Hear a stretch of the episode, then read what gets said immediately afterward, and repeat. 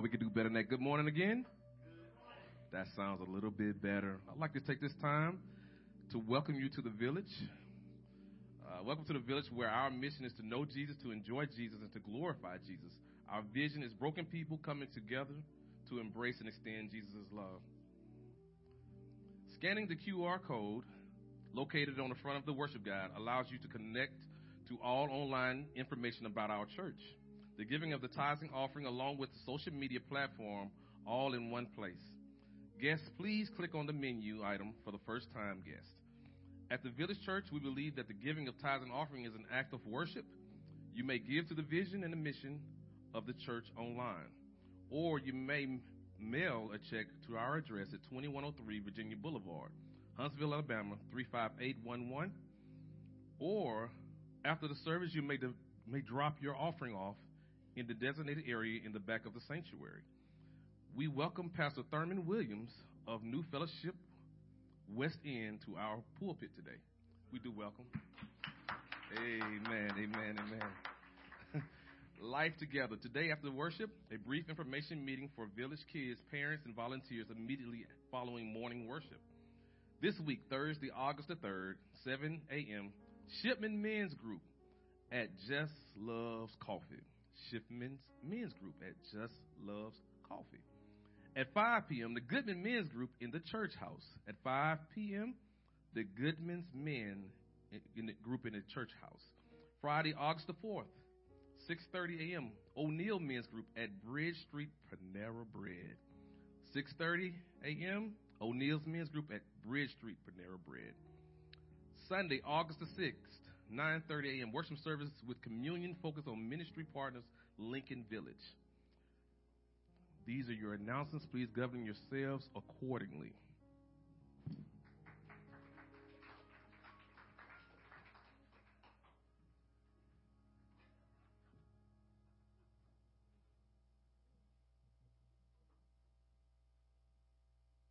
Good morning. Y'all are already clapping stuff. That's good. I mean, we're ready to go, huh? Amen.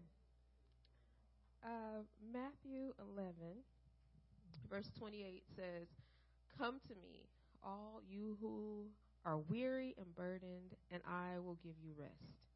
Take my yoke upon you and learn from me, for I am gentle and humble in heart, and you will find rest for your souls. And we are able to do that because God loves us.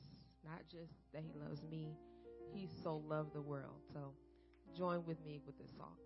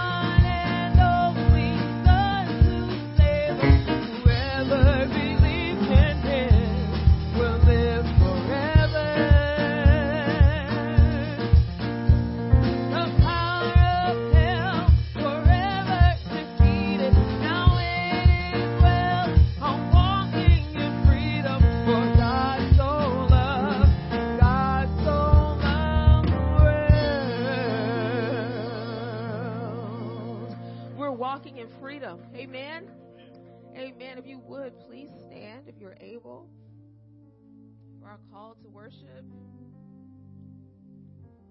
You'll find it on the screen as well as in your worship guide. The reading this morning comes from Psalm uh, 18, verses 1 through 3a. Please join with me where it notes people as well as all. Oh, I love you, O Lord, my strength. The Lord is my rock and my fortress and my deliverer. My God, my rock, in whom I take refuge, my shield and the horn of my salvation, my stronghold. I call upon the Lord who is worthy to be praised. Amen. He is worthy to be praised.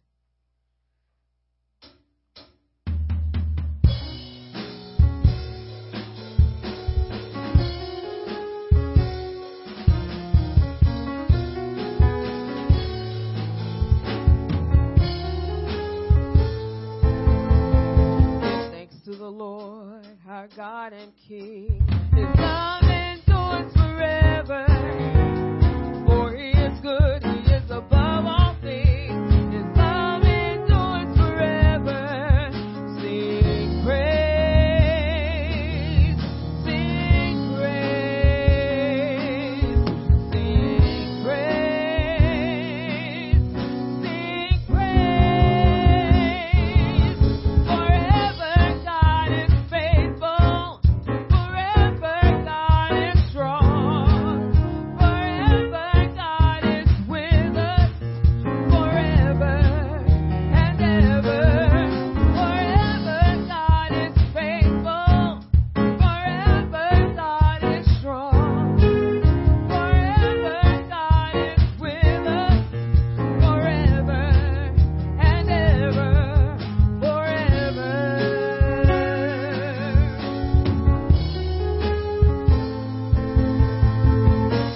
a mighty hand and outstretched arm.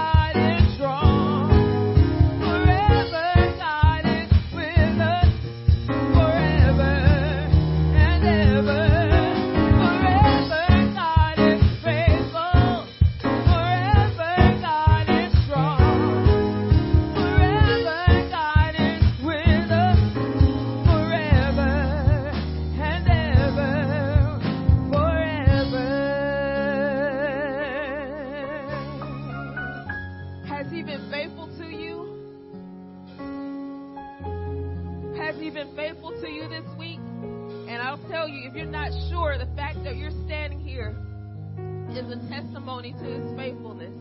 And so we can sing, Wherever God is faithful.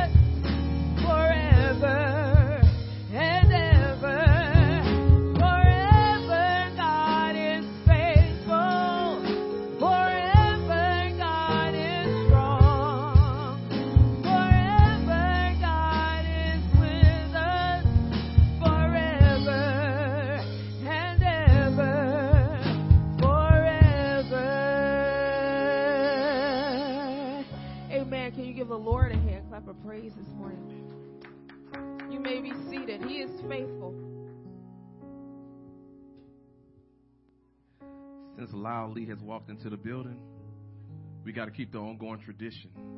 You guys look beautiful this morning. Really beautiful.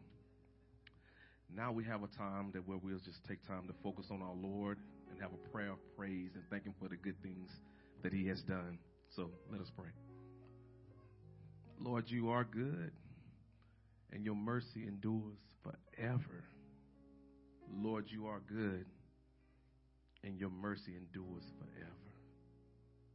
Lord, you are good, and your mercy endures forever. Thank you, Lord, for being all that we're not. Thank you, Lord, for being those things we could not be. Thank you, Lord, for we do not even deserve you. We don't deserve your kindness. We don't deserve your compassion. We don't deserve your love. But Lord, you are good. Your word says you are good. And Lord, we have an opportunity just to see it on a daily basis how faithful you are. But Lord, how soon we forget how good you really are when trials come up, temptations come, those unwanted things just seem to come out of nowhere that just put a bump in the road during the week. Kids may get sick, but Lord, you cause them to get well. Stomach viruses and things of that nature. We think the kids get well because just time, but Lord, you are time. You are good. Lord, you heal the sick. You raise the dead. You are good. You heal knees. Lord, you are good. People that are mentally unstable become stable because of you through the work of your Holy Spirit and your power and your might. You are good. Marriages struggle. You are good. And Lord, I pray that you will help us to focus on you and not focus on the circumstance when hard times come. When you got to do sermon prep and it's the last minute and don't know how the sermon going to come out. You are good. So, Lord, we thank you for the sermon that's coming today. I pray that, my, that Pastor Williams would decrease, that you would increase. I thank you for him coming down to share what you have put on his heart, Lord. Lord, I pray that it will have conviction and that it will have power it will come across just the way you designed it. Lord, I thank you for protecting your people throughout the week. Lord, we are beautiful because you are with us. We look good because you're with us, because you cleaned us up, Lord. You clean us up daily from our mess. So, Lord, we thank you, Lord God. The word says, if you be for us, who can be against us? So, Lord, we thank you, Lord, that we don't have to carry ourselves you were walking right alongside us through every trial and every circumstance. We thank you, Lord God, for your mercy is endless. We thank you, Lord God, that you're protecting our kids. We thank you, Lord God, that you're watching over us in ways that we cannot even imagine. Thank you, Lord God, for you being you to us, Lord God. And all these blessings we ask in your son's name. Amen. Now we will have confessions of sin.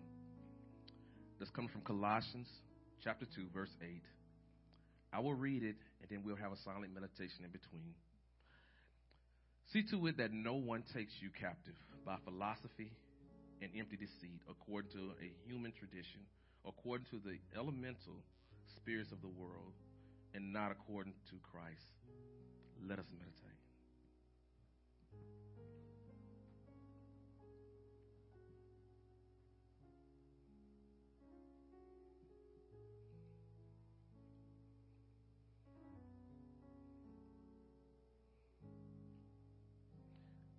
As always, our master always have a way of escape. And that assurance of pardon will come from Colossians chapter 1, verse 21 through 22. And you who once were alienated and hostile in mind, doing evil deeds, he has now reconciled in his body of flesh by his death, in order to present you holy and blameless and above reproach. Amen.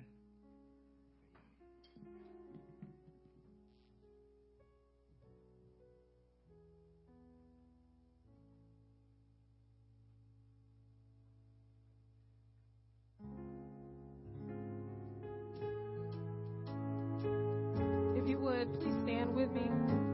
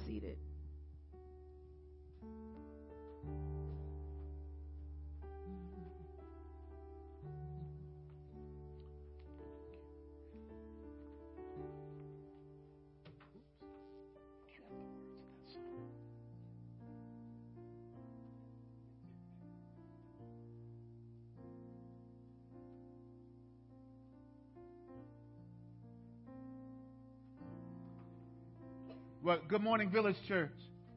Hey, it's so good to be back. It's so good to see you all. Thank you so much for having us back. My son Josh is here. Shout out to my son, y'all. Come on.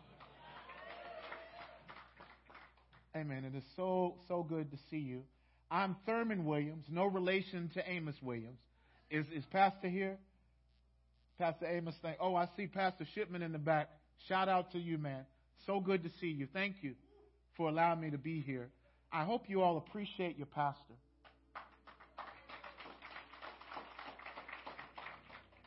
Please don't take it for granted that you have a shepherd and a man after God's own heart who loves Jesus and, and who loves you. That's no small thing. Thanks be to God for, for you, brother, and for your, for your family. Um, thank you, worship team. Thank y'all for leading us. I was I, I wanted to get the words from that last song. Will you need them later? Because they're they're so good. They really tie in to what we're going to talk about today. Thank you guys for leading us so well. If you have a Bible, open with me, and it's also going to be on the screen above me to 2 Samuel chapter 6. 2 Samuel chapter 6.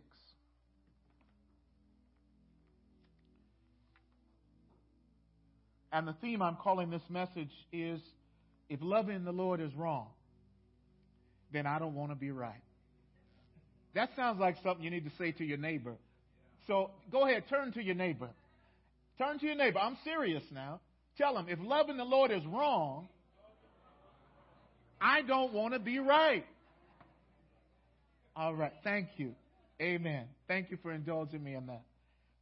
Now, to set the context before I read the beginning of this passage. This is a united kingdom now. David was the king of Hebron for the first seven years, but now the entire kingdom has come together. And it's really amazing. It's really telling because one of the first things that David wants to do is get the ark and bring it back to Jerusalem. And that's where we're picking up the story, beginning in verse 1. Here now the reading of God's word. I'll read verses 1 through 5. David again gathered all the chosen men of Israel, 30,000. And David arose and went with all the people who were with him from Baal Judah to bring up from there the ark of God, which is called by the name of the Lord of hosts, who sits enthroned on the cherubim.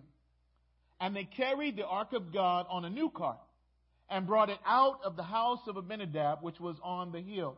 And Uzzah and Ahio, the sons of Abinadab, were driving the new cart with the ark of God, and Ahio went before the ark.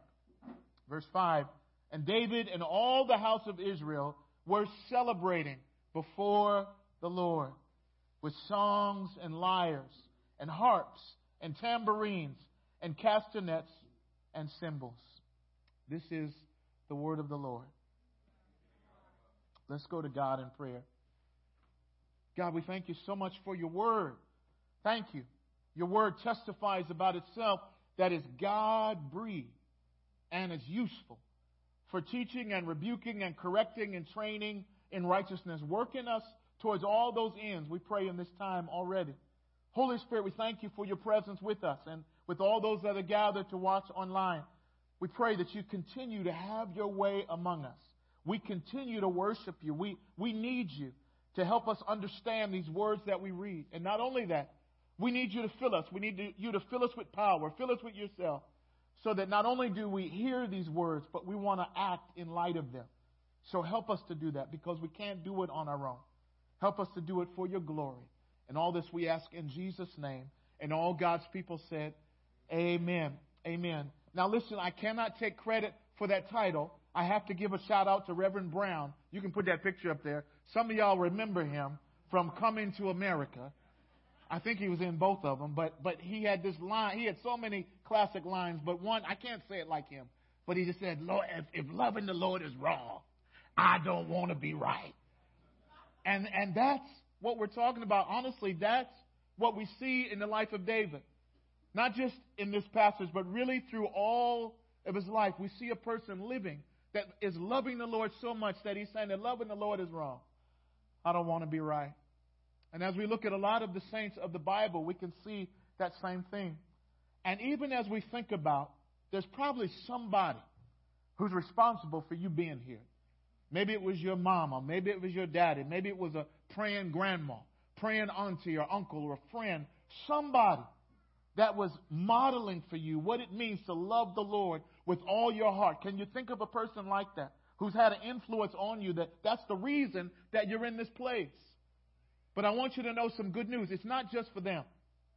It's not just for David. It's not just for those Old Testament saints. This is also a call for us to have this kind of love for God that we love no matter what comes, no matter the circumstances, come what may. We're able to say at the end of the day, if loving the Lord is wrong, I don't want to be right.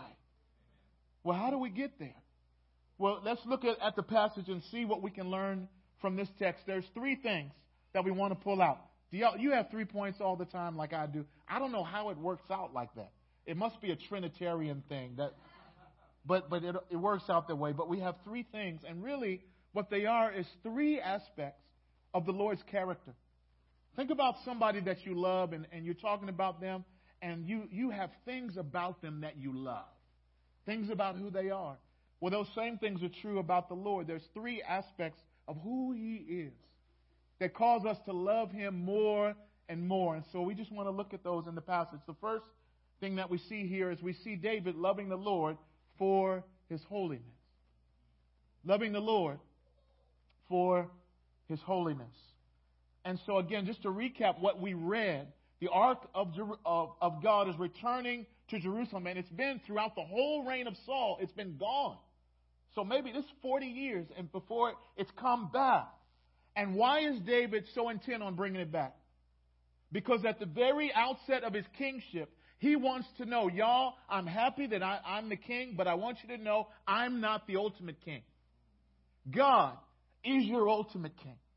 And so, not just a symbol, but the very presence of God. He's saying we've got to have that in our midst to be the people that God has called us to be. And so they bring the ark back and they're celebrating before the Lord. And you can put up that slide, that picture of what that might have looked like. And then we come to verse 6. And this is the dramatic and really traumatic turn that we find in this passage, verse 6. It says here, and when they came to the threshing floor of Nacon, Uzzah, who's one of the gentlemen carrying the ark, it says that he put out his hand to the ark of God and he took hold of it, for the oxen stumble. Right? So you can imagine that. As, as they're carrying it along, the oxen stumble and it's tilting, and he probably instinctively reaches out so it doesn't hit the ground. But then verse 7, it says, And the anger of the Lord was kindled against Uzzah. And God struck him down there because of his error. And he died there beside the ark. So can you imagine being there?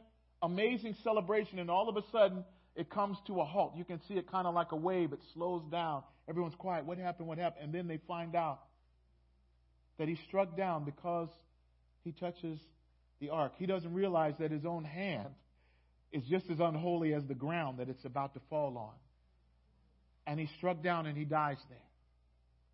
And then what does David do? How does he respond? You look at verse 8 it says David was angry because the Lord had broken out against Uzzah, and that place is called Perez Uzzah to this day.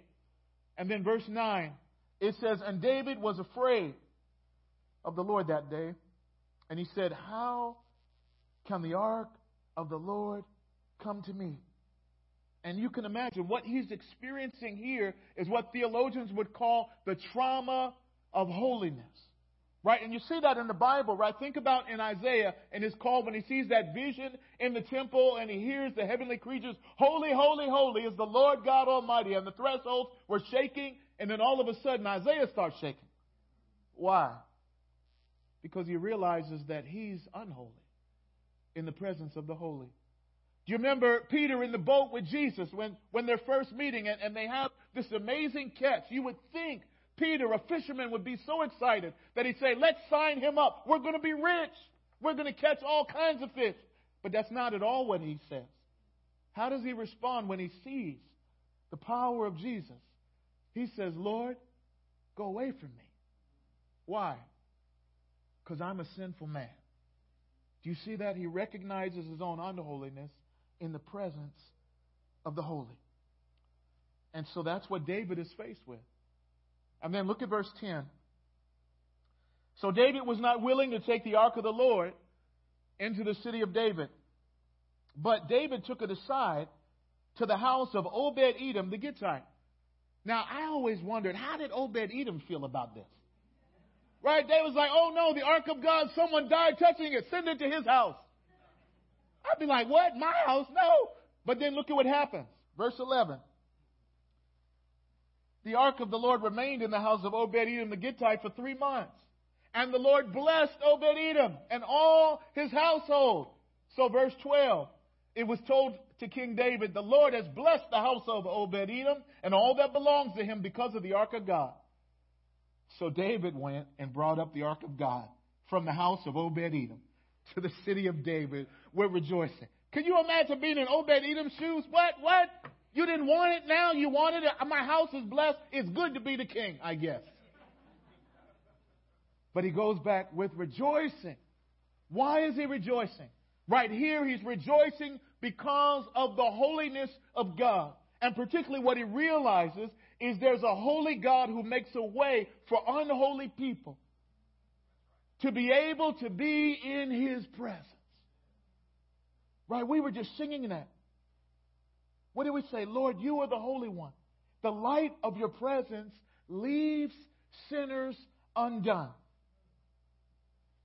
And that's what happened. But then they realize, and they're getting a preview, but clothed in the righteousness of your Son, in love, you bid us to come. That's why he's exalted. So we love the Lord, first of all, because of his holiness. Now, how do we apply that? A couple ways. One is to join the choir. Join the choir in giving him praise, glory to his holy name. Worship the Lord in the presence of his holiness. In the first Chronicles version of this passage, at the very end of it, they've got this long, extended psalm of praise because of who God is. Can we just stop for a second and give God praise right here? Is that all right? Can we give God praise? Now, y'all clapping like you on the golf course. I'm saying give God praise for who He is. He's holy. He's worthy of the highest praise. But then another application before we move on is to ask both questions when you're in the storm. And what I'm referring to is I'm thinking about kids. Do y'all have a favorite passage with Jesus? Do you, think about one of my favorites is when Jesus is in the boat with the guys and, the, and then he's asleep. Y'all know the story I'm talking about? And there's this storm that comes on the ocean and, the, and Jesus is asleep. And the guys are afraid. And they ask Jesus a question. They wake him up. And do you remember what they say? Teacher, don't you care if we drown? Don't you care if we drown? And what I'm saying to you is, in light of who the Lord is, it's all right to ask that question. Maybe you come in here today and you're feeling like, Lord, don't you care if I drown in my anxiety? Don't you care if I drown in my shame? Don't you care if I drown in my guilt? Don't you care if I drown in my sorrow, in my hardship, whatever it is that, that you came in with today? Teacher, don't you care if we drown in this thing that threatens to destroy us? And I'm saying to you, go ahead and ask that question. Because what did they do? They asked him the question, they woke him up. Jesus stands up. I don't think this is what they were expecting to happen. But he speaks to the winds and the waves and says, Peace, be still. And they do. And then it's amazing in, in Mark's gospel, I think, it says that before, when there's a storm, they're afraid. But then after the storm is over, it says they're terrified. And you're like, why? What? Why are they terrified when the storm is over? Because they realize they're in the boat with the one who's the master of the storm. And when, remember the second question? They said, Who is this? That even the winds and the waves obey. Oh, won't you ask both questions? Go ahead and ask him, Lord, don't you care don't you care if we drown? But don't forget to ask the second one Who is this? Who's in the boat with me in the midst of the storm? Who is this that even the winds and the waves obey? He's the Holy One. So we love him for his holiness. Secondly, we'll move on. We also love him for his mercy. We also love him for his mercy. If you look at verse 13 up there, it says that when they, those who bore the ark of the Lord had gone six steps, he sacrificed an ox and a fattened animal. Now, what's, what's going on here? And if you put up that next slide, it's in the First Chronicles version in 15:2. I can't quite see that. I'll look up. I'll look up here. It says, "And David said that no one but the Levites may carry the ark of God, for the Lord had chosen them to carry the ark of the Lord and to minister to Him forever." And you go to that next slide. It's a little later in the passage, in verse 13. Because you did not carry it out the first time, the Lord our God broke out against us because we did not seek him according to the rule. And so the Levites carried the ark of God on their shoulders with the poles, as Moses had commanded. How? According to the word of the Lord. And you can put up that picture. Maybe this is what it looked like. Do you catch what happened? David realized that they had done it the wrong way. Remember, they were carrying it on this new cart? That was, and, and they had maybe good intentions. They're trying to be respectful. That was actually the way the Philistines carried it after they captured it. But God had already prescribed in His Word.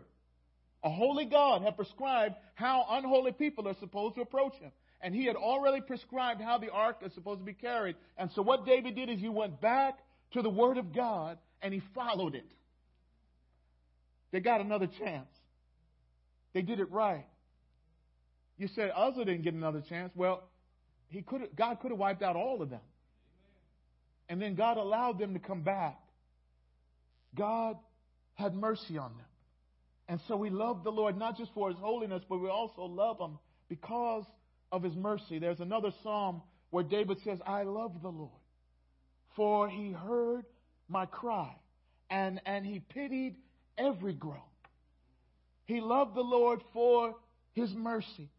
And so I say that to you love the Lord not just for his holiness, but love him for his mercy. Now, how do we, what do we take away from that? A couple things. One, come to the way, come to God the way that he has prescribed. How has God prescribed that people should come to him? Through faith in his son, Jesus Christ. Jesus says, I am the way, and the truth, and the life. No one comes to the Father except through me. Salvation is found in no one else. There's no other name under heaven by which we must be saved. But clothed, the song says, in the righteousness of your Son. That's how, in love, you bid us to be able to come. And so I don't know about you or, or anybody that's watching online, but a holy God invites you to come to himself, and he's also made a way through his Son, Jesus Christ, that you can come to him through faith in him. Come in the way that God's prescribed. Put your faith in Jesus. And there'll be some folks up here to tell you how to do that if you want to talk about that at the end of the service. But come the way God's prescribed. Secondly, learn from our failures. Do not waste your pain. Do not waste your struggle. Learn from that. Pastor, I saw something you posted just this morning. You say, well, I can win or also not just lose, I can learn from the loss. Right? I can learn from that. And I say to you, learn from that. I remember I was speaking on this passage somewhere, and, and I, my wife was in the, the uh, congregation, and I said, You know what? I've made a lot of mistakes and done a lot of things wrong in ministry. And my wife said, Amen. And, and I'm like, you ain't got to amen everything. but she's right. But can you learn from those things? But finally, in terms of receiving His mercy or loving the Lord for His mercy, we also need to receive His mercy. Receive His mercy for the errors that you've made. Listen, I know everybody in here has probably experienced some kind of church hurt. Right? And if you haven't, that means you haven't been here that long yet. because everybody does. Right? Pastors, ministers do too. Right? Maybe more. You will experience that. But can I talk about the other side for a moment? As I look about my own at my own life in 30 years, I've been leading in pastoral ministry, and I've suffered church hurt, but as I look back, I've also inflicted church hurt. There have been people who've suffered because of my sin, because of my pride, or my cowardice, or my selfishness. And maybe the people that I love the most, right? My wife, my kids, some of my best friends have suffered in ministry because of me, because of my um, sin, because of my hurt, because of how I've hurt them. And maybe you're in that boat, maybe not as a pastor, but in some way where other people have been impacted. And what I say to you, on the one hand, learn from that and turn from it. But on the other hand, receive His mercy. Did you hear me today? I said, receive his mercy. Maybe we struggle with that more often than not. Can you receive His mercy today? That's one of the things I love about David is that he, he really feels stuff. He really hurts and struggles. He's not blowing it off and saying, oh, you know, everybody makes mistakes, just go over it. And neither is he wallowing in despair. He just comes and says, Search me, O God, and know my heart. Test me and know my thoughts. See if there's any offensive way in me and lead me in the way everlasting. How can he have the courage to say that? Right? God, search me and do whatever you want. I mean, he's God. He does do that anyway. But, but how, how in the world can you have the courage to pray that? He can because he knows the mercy of God. Not just knowing about it, but knowing it experientially. He's tasted it. And so I invite you to the same. Love the Lord not just for his holiness, but love him for his mercy. Come to him through the way that he's, described, he's prescribed. Learn from your mistakes and receive his mercy. Now let's go to the last point. We see we love the Lord for his holiness. We love the Lord for his mercy. The last part is that we love the Lord for his grace. And the way we can think about that, if we think about his mercy, being that we don't receive the wrath that we do deserve because of our sin. You can think about His grace being we receive favor that we don't deserve. His unmerited favor. Well, how does that come out in this passage? We'll see. Look at verse 16. What we see here is not everybody is rejoicing. There's at least one person who isn't. It says, And the ark of the Lord came as the ark of the Lord came into the city of David, Michal, the daughter of Saul, looked out of the window and saw King David leaping and dancing before the Lord. And what was her response? She despised him in her heart. She despised him in her heart. Now, who is Michal? She's the daughter of Saul. But who else is she? She's the wife of David. How do you know that? It's not a trick question. I'm, it's, it's sorry. She is. That's absolutely right. But I want you to notice in this chapter, she's only described as the daughter of Saul. Nowhere in this chapter is she called the wife of David, even though that's who she is. Why is that? It's the narrator's ingenious way of pointing out something that she is now aligning herself with the ways of her father and thinking that's the way of a king. And you think, what happened? Right? Because one of the last times you saw her back in 1 Samuel, it calls her the wife of David. And she saves David's life. She, she sends him out the window to save his life. And now she's looking out the, the window, not loving him, but despising him. So what's happened? Have you been asking that question the last few years? What happened to the people? What I thought loved me. What happened as we've been through presidential elections?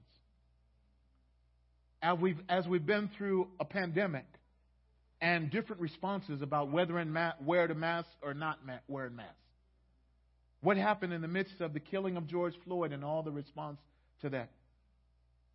I don't know if it's like this in Huntsville, but in St. Louis, you're like, hold on, I thought we were cool. And then all of a sudden, there's relationships that are broken. And that's what's going on here. You're like, what? What happened? You loved me before, but now she's not referred to as the wife of David, but rather the daughter of Saul. And we'll come back to her in a moment. What happens in the in the I didn't print these verses, but 17 through 19 is David, they come back and, and they pitch a tent for the ark, they bring it there, and David pronounces a blessing over the ark, and then they have great sacrifices. He blesses the people, and then he gives every single family a gift. Right? This this package of, of meat and a cake of raisins and a cake of bread. I'm from Baltimore. We say he gave everybody a chicken box. Everybody in the whole kingdom got a chicken box. Can you imagine that? Amazing. Amazing. Do y'all have those here in Huntsville? Or you got something else here, right? Papa. Okay, all right. It's kind of like the two piece at Popeyes. It's, that's what he gave every single family in the kingdom. Amazing. Sharing that blessing with everybody. And so then he goes home to bless his own household. And now we come to verse 20. And here are the words that Michal speaks. It says, David returned to bless his household. But Michal, the daughter of Saul, came out to meet David and said, How the king of Israel honored himself today. Uncovering himself today before the eyes of his servants, female servants, as one of the vulgar fellows shamelessly uncovers himself. You can, you can feel the contempt coming off the page that she's saying these words with. That word that, that's translated vulgar fellows, she's in essence saying, David, you ain't nothing but a thug. That's what you are. That's what she's saying. What happened? Why is she so mad at him? Why is she reacting this way? Is he that bad of a dancer? Is it a case of a husband embarrassing his wife? Right? We do that all the time. But, I mean, he's a musician, so you figure he's probably got some rhythm. So I don't think it's that. But is it more of a class thing? I mean, at least for David. I, I don't know. Is it, is it more of a class thing? Where she's saying, oh, my girlfriends told me I shouldn't have married a shepherd boy. See, I knew it. I should have married a prince. But I have this thing for bad boys, and so I married him. I knew I shouldn't have done it. You can take the boy out of Bethlehem, but you can't take the Bethlehem out of the boy.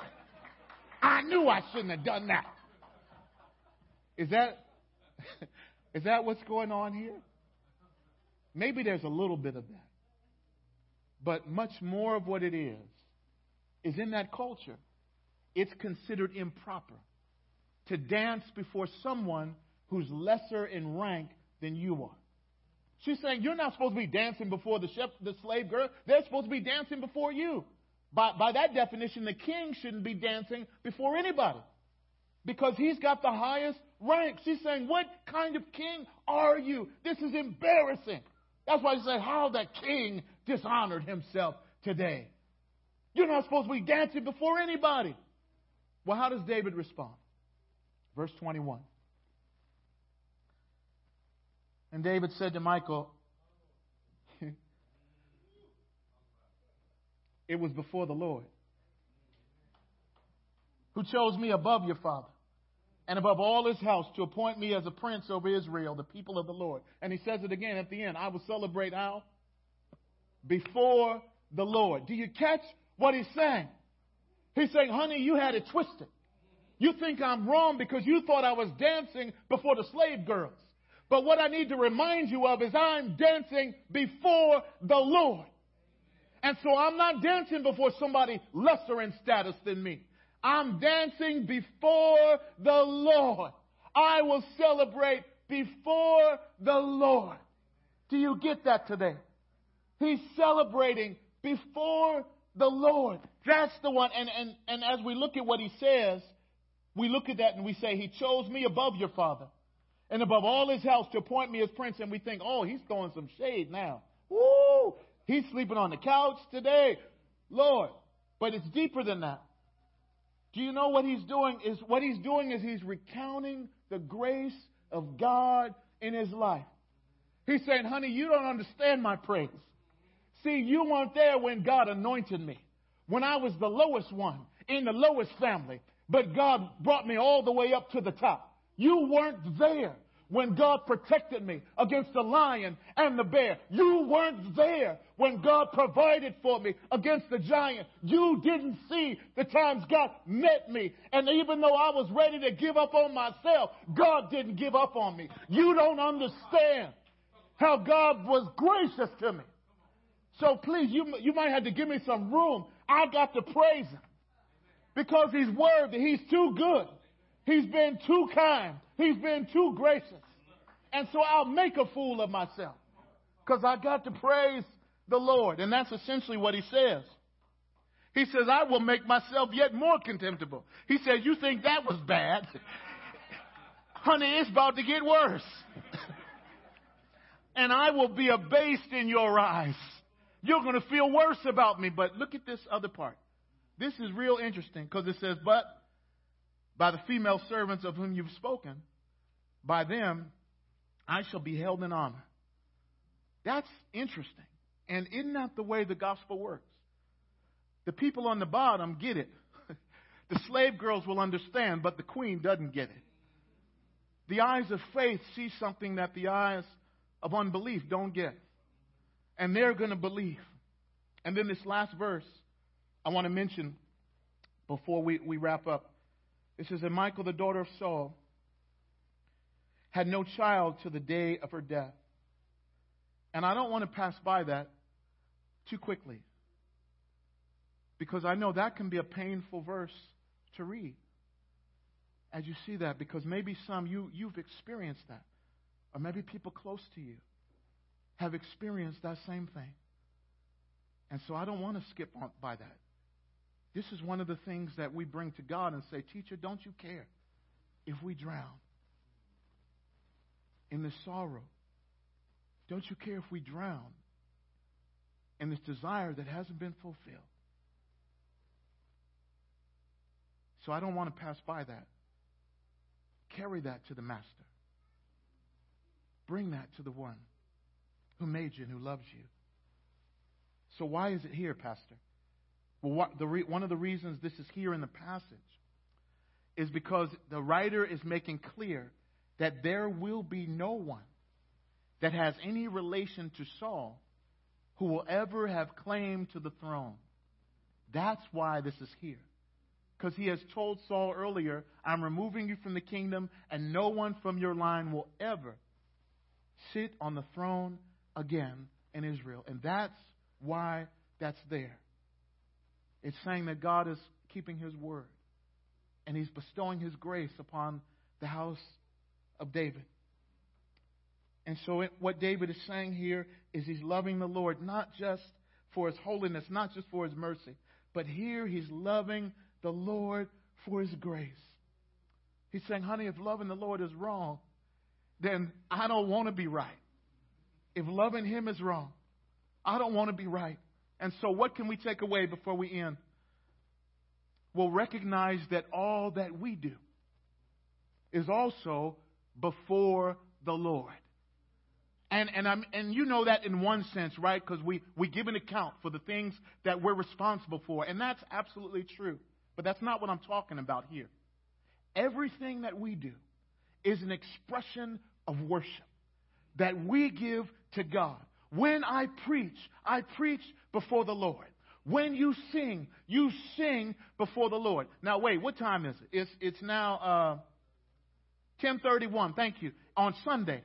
At 1031 on Monday, when you're in a classroom, when you're in a kitchen, when you're on a construction site, when you're in an office building, you are doing that thing before the Lord.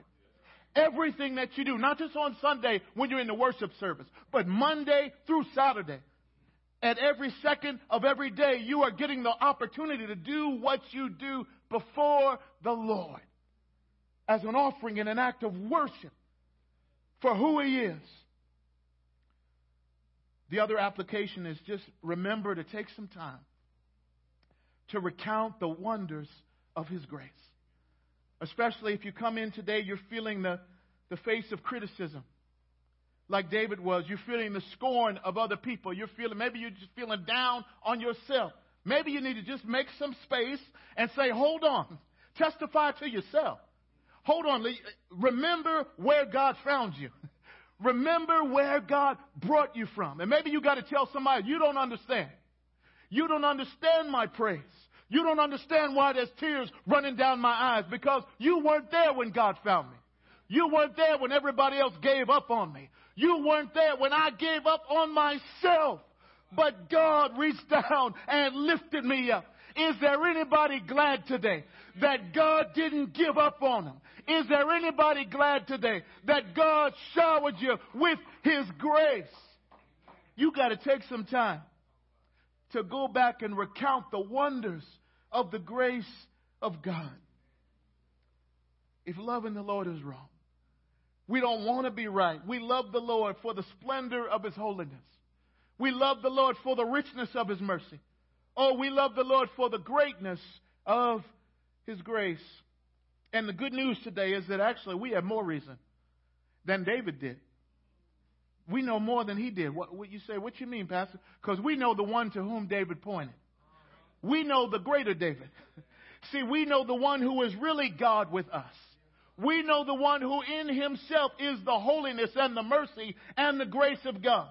We know the one who on the cross also saw the wrath of God break out against him. We know the one who was treated as unholy so that we could be made holy. We know the one through all of his life on the way to the cross and on the cross who said, if loving the Lord is wrong, then I don't want to be right. Listen to this. We know the one who looked at you and said, if loving you is wrong, I don't want to be right. We love. Why? Ultimately, because he first loved us. He said, if loving you is wrong, I don't want to be right. And so, with whatever we do, let us do so loving the Lord for his holiness, loving him for his mercy, and loving him for his grace. Is loving him is wrong, we don't want to be right. Let's pray. Thank you, Lord, for the beauty of your holiness. Thank you for the richness of your mercy. And thank you for the greatness of your grace. But Lord, we love again only because you first loved us. We thank you for this David, but we thank you more for the David to whom he points.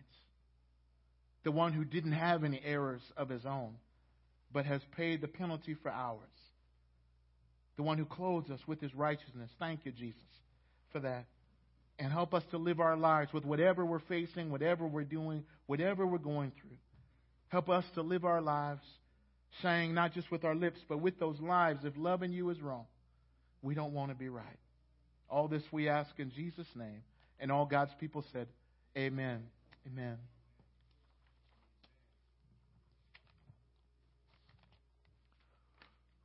Oh, I'll get up. Amen. If you would please stand.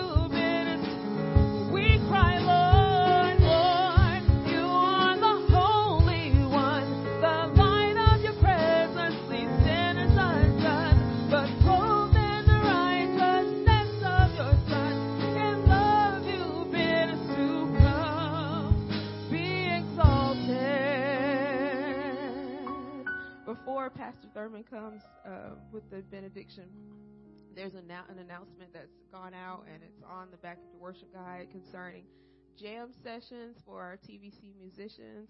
Please come out and fellowship with us. It's this Wednesday night as well as next Wednesday. You are free to come to either, whichever works for your schedule, or both. But I do need, if you are even contemplating it, to please email me and let me know. I need to hear from you before you come, okay? And I'll be around a little bit this um, after service, so if you have a question, feel free to stop me and ask, okay? Thank you so much. Come on, brother.